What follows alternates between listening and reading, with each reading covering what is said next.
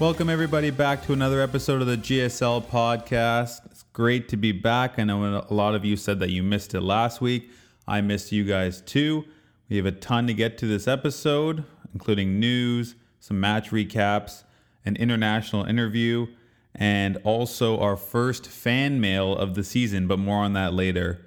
Just want to thank everyone for the support of the podcast continuing each week. We've reached over 1,100 listeners including Canada, the US, and India, as I mentioned before. But I'd like to welcome some new listeners we have from Portugal and the UK. It's great to have all of you listening to the show, and hopefully, you'll keep listening as the weeks progress. Last week, we had our first edition of the Pecora. I had a great time with it. I hope you guys enjoyed it too, and I'm looking forward to getting two new contestants on this month. If you know anybody that you think would be good for it or you want to compete yourself, feel free to email me. It's the GSL podcast at gmail.com or feel free to send in some fan mail or shout outs or anything you want to let me know about the show. Anyways, we have a lot to get to, so let's jump right into the news. First up in the news is the disputed game between Aguada and Margao played on June 5th has officially been overturned. This means that Margao has forfeited that game and Aguada is awarded a 2 0 win. This is because Margao fielded an illegal player as Brendan Gomes was suspended for this game, having received a direct red card in the finals of last year. I reached out to Brendan Gomes for a comment on the matter and he said, quote, They gave us no indication of how long the suspension was. The league owner was present at the game and didn't notify us. Same story as always with us. Nothing surprises me anymore. End quote. So when I asked him if he got a direct red card in the last game of the season, and it's always two game suspension, so why would they need clarification? He said, quote, a straight red is a two game suspension, but we didn't know whether it was straight red or two yellow cards. And of course, we received no reply or indication. It is what it is, though. We've never had a player win the MVP, and we've gone unbeaten for three seasons. End quote. So, obviously, some frustration on his part. I think that uh, when it comes down to it, it is an administrative thing, and they sh- they will have a copy of the game sheet from the finals. The referees always give a copy of the game sheet at the end of each game to both managers. So if they had looked at that game sheet, it would have said direct red on there, so they would have known he was suspended for two games. So, as painful as it is, I do have to say this is an administrative thing, and they should have looked into it and not fielded a player that was illegal. That being said, it is an unfortunate way to lose a game, especially since they won the game 2 0. However, the rules are the rules, and you have to follow the rules. You've got mail, mail, mail, mail, mail, mail. You've got mail, mail. You, you, you, you've got, got, got, got mail, mail. You've got mail, mail, mail. You've got mail, mail. Yes, that ridiculously obnoxious sound drop that I've used is the drop for fan mail. I'm happy to say we received some fan mail for the first time, although I don't know if I can really call it fan mail. This comes from Jason Diaz from Colva. Subject line It's about respect. R E S P E C K. I think he meant respect, but apparently he spells it with a K. He says, Where's the respect on JVD name? He is hashtag the future, scores two goals to win the game versus Mopsa, and he don't even get a name drop. Stay sleeping SMH. I think I think the SMH stands for shaking my head. Well, first I'd like to say thanks to Jason Diaz for taking the time to email in. The first thing I'll say is when it comes to sleeping, I think it might have been Jason sleeping during his English class because respect is spelled with a T. R E S P E C T. I think that's a famous song. Um, I know that respect, I think with the K might be like an internet joke or something like that. Maybe you were going for that, a little bit of humor. As far as your actual question, when it comes to JVD, Johnny scoring the two goals, I fully understand your your frustration. You know, you wanted your teammate to get a shout out for a great performance. I heard they were two great goals. The truth is, I was playing a game at the same time on the other field, so I can't really watch your game and play my game at the same time. So it comes down to people from each team letting me know information on their game. The GSL insiders can't cover every game. So, and the league unfortunately doesn't update its website in time for me to see the goal scorers most of the time. So, I'm usually just going off word of mouth or talking to some people, but I, I, it's tough for me to get the goal scorers for every game. So, Jason Diaz, if Johnny has another game, you want to give him a shout out, please email me, let me know about his performance, about his goals, describe it to me in detail, and maybe he'll get a shout out next time uh, when he has a great Colva performance. But thanks again for the fan mail. That's it for the news. Let's get into match recaps.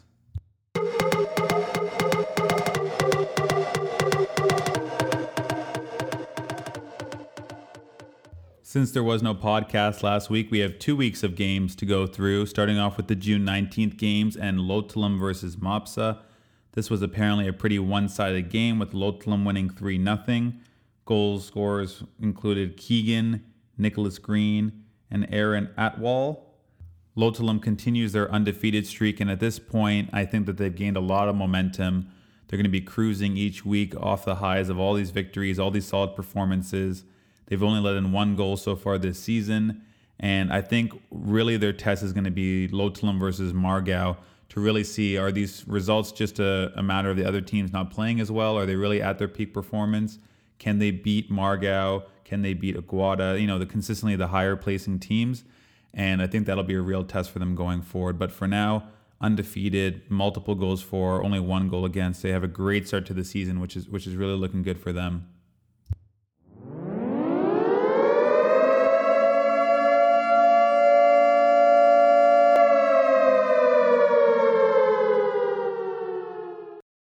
That's right, you heard it. That's the upset alarm. On June 19th, there was a massive upset. Aguada beating Margao 1 0. As I mentioned before, this was always going to be a hotly contested game with the recent forfeit and, and uh, dispute over their first game in which Margao won 2 0, but then had to forfeit to Aguada. And this was a very tight game between the two teams, back and forth. But in the last five minutes of the game, a beautiful through ball by Casey DeMello to their striker, Lester Fernandez who was extremely clinical with his finishing, putting the ball in the net, and giving his team the 1 0 win. For those of you that heard the first episode of the podcast, I talked to the MVP last year, Jason D'Souza, who did call out Lester as being one of the most dangerous players in the league. Lester is someone who's kind of flown a little bit more under the radar. He's been a consistent performer for Aguada, but isn't really talked about as much in the league. And I think that's because of maybe in the past he's a little bit more inconsistent in some games he would perform well and then he would go away for school or his performances wouldn't be great. He'd be injured. But he's really become a lot more consistent in the last year or two, and especially this season, he's been for- performing very well. So Aguada will hope that he can continue that going forward and into the playoffs. Overall, this is a huge win for Aguada, not only a morale booster, but really helps them in their position to try and challenge for the title. When it comes to winning the title in the GSL, you really have to get big key victories against the big teams like Lotolim and Margao. And getting one victory is great. Getting doing the double on them and winning both of their games is amazing. So really, Aguada is going to be fighting off Lotolim now to try and uh, take the title and see if they can win the league for the first time in a while. That's the regular season. Uh, obviously, they won the championship last year. As far as Margao goes, their season continues to plummet. Um, I know it sounds like I'm really ragging on them for what's only been maybe like two losses and a tie, but this is a team that's used to winning every single game. This is their first loss in the regular season in three years. Obviously, they forfeited the June 5th game, but I don't really count that as a loss. I mean, it, it's a it's a technical loss, but they won the game two nothing with their with their players. Whereas this is straight up full team against full team, and Aguada won fair and square. So this is Margao's first actual loss in three years. So very shocking from them. Their personnel seem to be the same this year, so I'm not really sure what's going on with them, but we will have a guest from Margao coming on uh, in July, so we'll be able to get more insight into their season then and what's going on. The last game featured Colva versus Donna Paula. These are two teams that I predicted would be battling near the bottom of the league. However, both teams have been performing relatively well so far, and Colva managed to get another win against Donna Paula. They won 2 0. This off the back of their victory against Mopsa 2 1 coming from behind with those famous now Johnny two goals. And uh, I think that Colva used that momentum to help them in this game and, and really help them win over against a younger Donna Paula team. So great victory for Colva. They're really taking care of business in their game so far.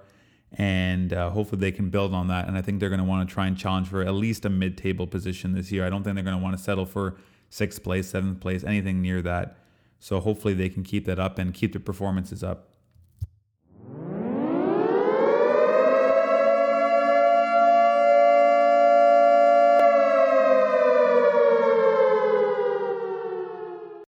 Moving on to the June 26th games, just this past weekend, there was a massive upset. Donna Paula beating Aldona 1 0.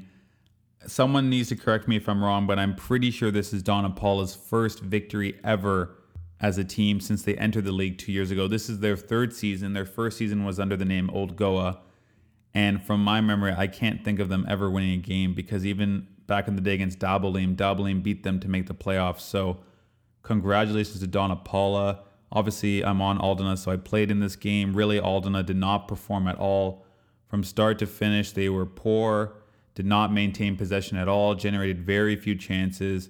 Donna Paula came in with a very strong game plan. It was to play solid defense, really harass the Aldona players, get you know pressure the ball, not don't don't give them time on the ball, don't give them time to generate passes, and their plan worked perfectly. And then late in the second half, with about 10 minutes to go, they managed to poach a goal with a J on the right side cutting in and shooting the ball near post and, and scoring a pretty nice goal. And you could tell it really lifted their spirits and it really validated the plan they came into the game with.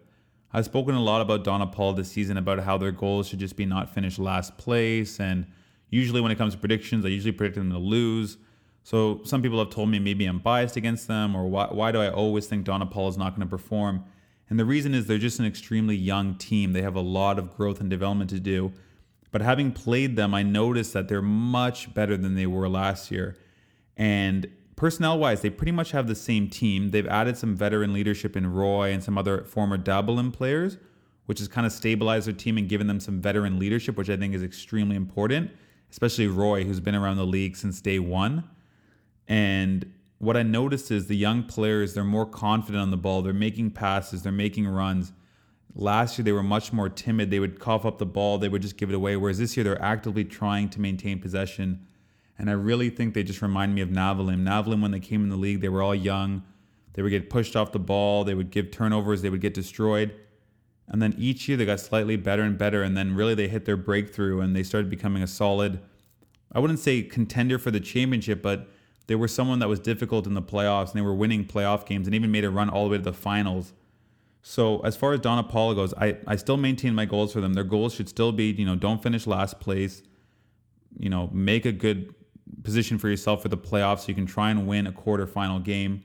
And I think they've done a great job so far. Their first victory, congrats to them. Can't take anything away from them. They had a great performance, and we'll see how they do going forward from this.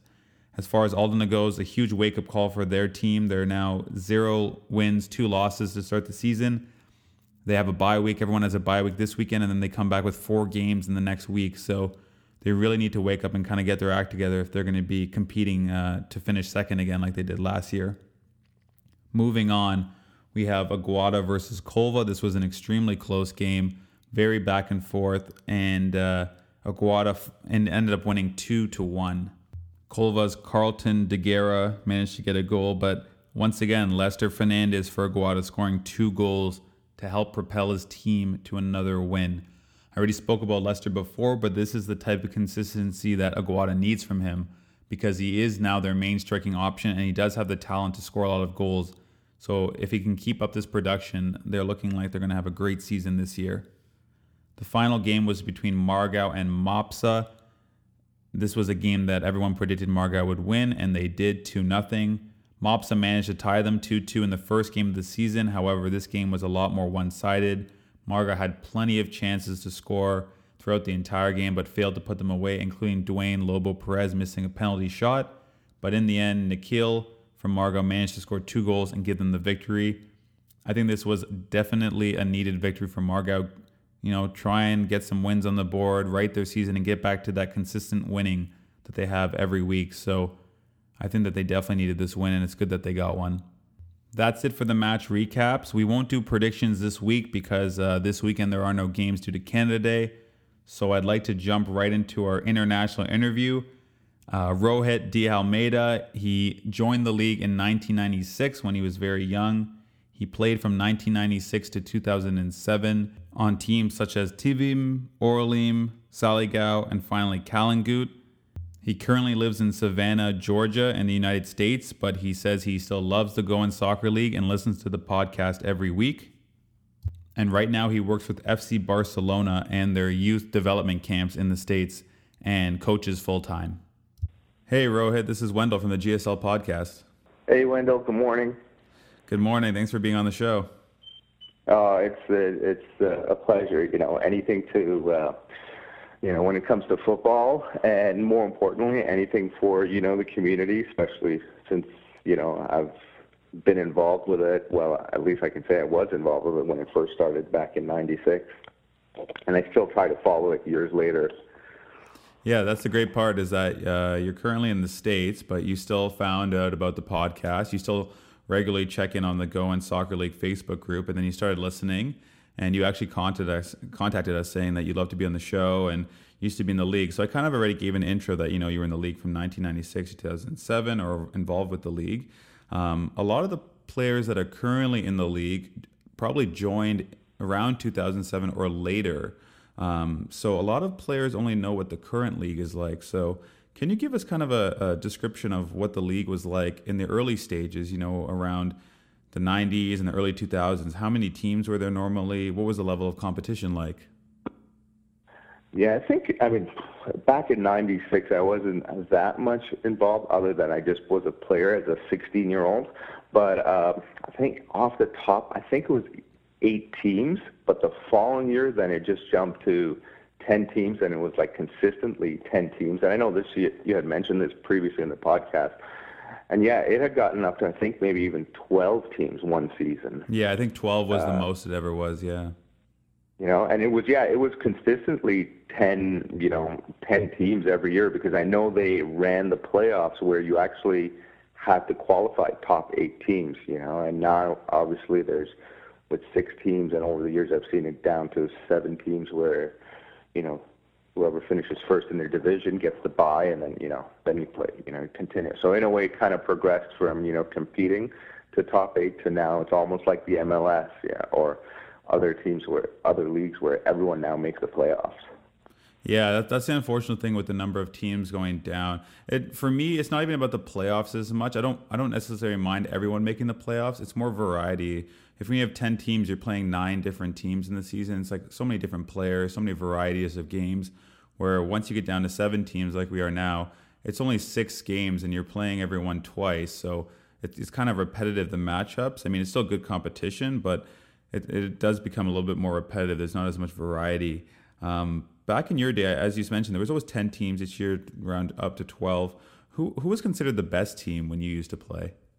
I mean, without a doubt, right off the bat, it would have been Para. But that's because I mean, I mean, it's funny though because when we used to play them, you know, especially when I was later on at Calangute, you know, I mean, you looked at them as a team and you watched them play, and you know, they there wasn't a standout individual individual, but I think what was, uh, you know, the root to their success was they had a system that they played now, technically, if you both looked at each player individually, yeah, you know, it wasn't the case. But I mean, they came together as a team, and that, you know, I think uh, like anything, if you have some common ground, especially with a system of play, it makes a huge difference.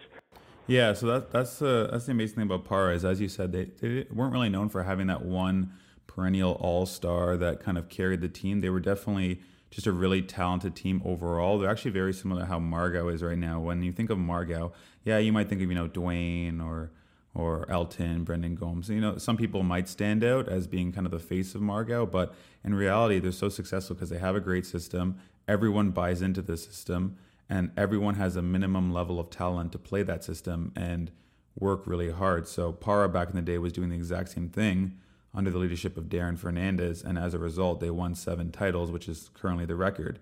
Um, I remember we were we were speaking before about the league back in the day. So for myself, I mean, I, I was a kid, but my dad was playing the league, so I used to come to the games, watch the games, and talking to my dad. I would hear you know certain names more than others, and I think the common consensus is the league back in the day.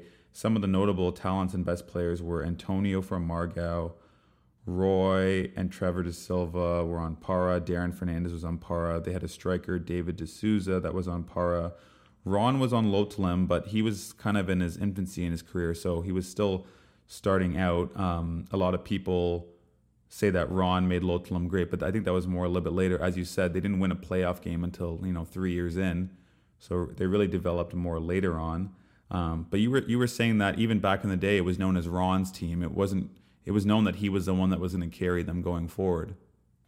Yeah, it was. It's funny. I mean, amongst my friends and all, we always had this joke. You know, they're like, "Hey, you know, teams would do their cheer, whatever it is. Hey, one, two, three, Marga. One, two, three.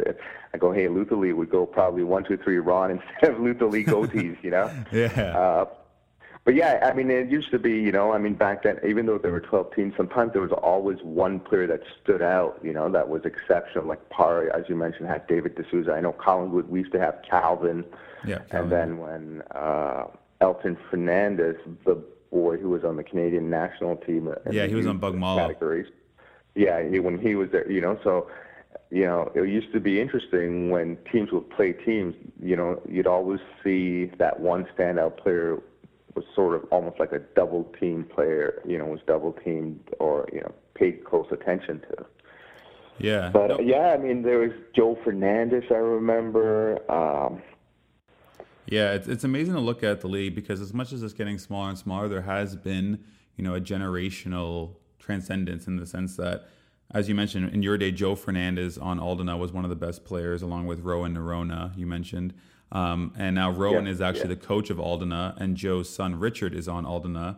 And back in the the youth coming up were you know Calvin versus Elton on Bogmalo because as you mentioned they had played club soccer against each other. So now El- Calvin is no longer in the league, but Elton is still playing now. He's on Aldona and he's continued playing in the league. But that's the nice thing is to see that these players, a lot of them are still in the league, but also the next generation is now coming up and now, even past them, there's a new generation of even like 16 year olds, 17 year olds that is coming up.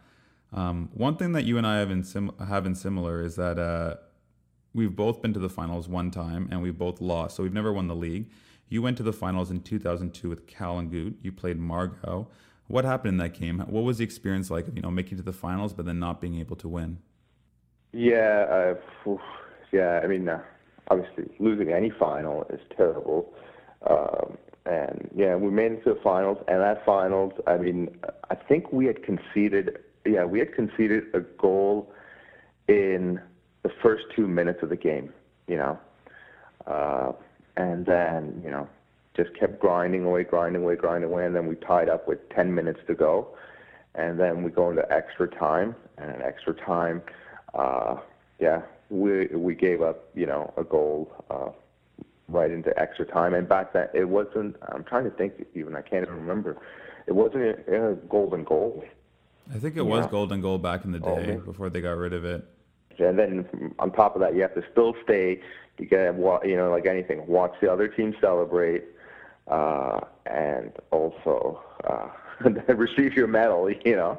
Yeah, I, have never understood why they give a medal second. I mean, coming second is great. Like as you said, there's going to be for you at least eight other teams that didn't make it to the finals, didn't become second. But I, I, I don't know. I don't think anyone really relishes the second place uh, finish. Even no. for us, we got a second place trophy that was like massive. It was like this massive trophy for second place, but it just feels like a false award.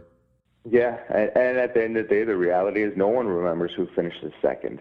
No, no, yeah. no one, no one, no one remembers who finished second. That's definitely not true, except for the team that finished second and never made it back, like us. Yeah, and the funny thing is, in the GSL, there is a record. Well, Margao has this record for the team that's been to the finals the most, but has lost. Yeah, yeah, I, I saw like, that. What's the point of this? I don't know. Well, I guess it's to show that even though maybe they've won five times and they've also been there so many times, so it shows how dominant they're. That they keep making it back. But I agree, it's kind of like you have the record for losing in the finals. But maybe that'll be a future Pecora question. We'll, we'll see. Maybe people will keep their ears out.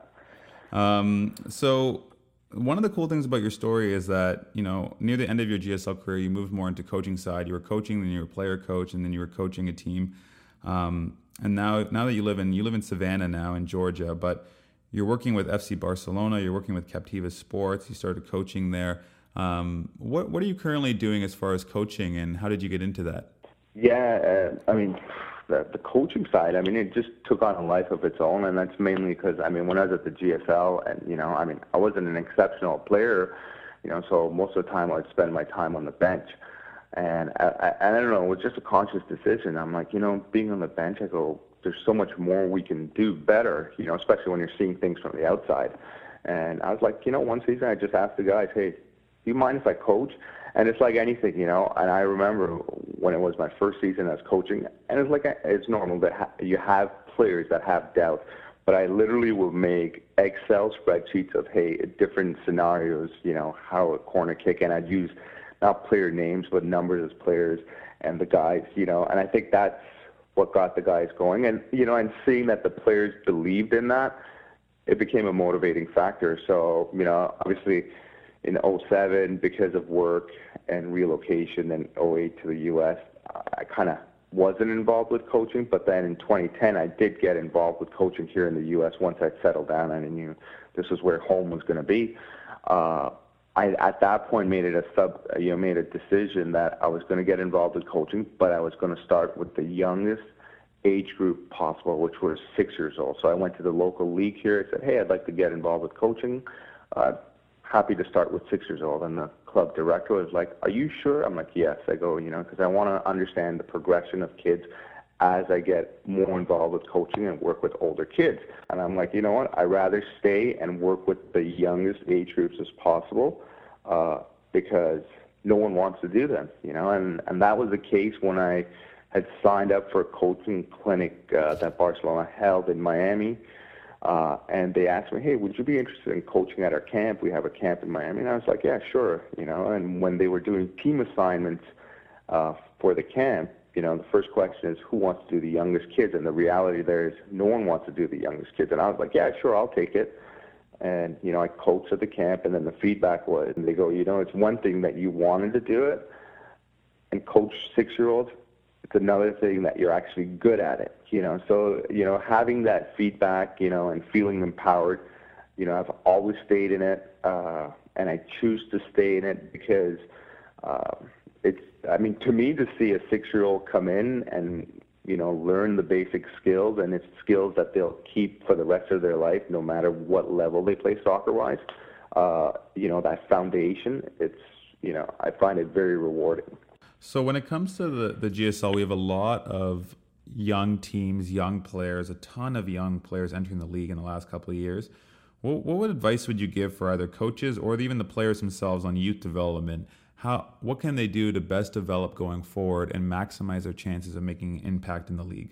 I mean, the the very very first thing and the most important is never stop learning. You know, uh, and the biggest thing with development is you don't have to work on what you're good at. You actually have to work on your weaknesses. And if you work on your weaknesses, your top line, you know, your top end automatically improves. So, I mean, that's the biggest advice is because every player knows their weakness and every player knows themselves better than anyone else in most cases, you know.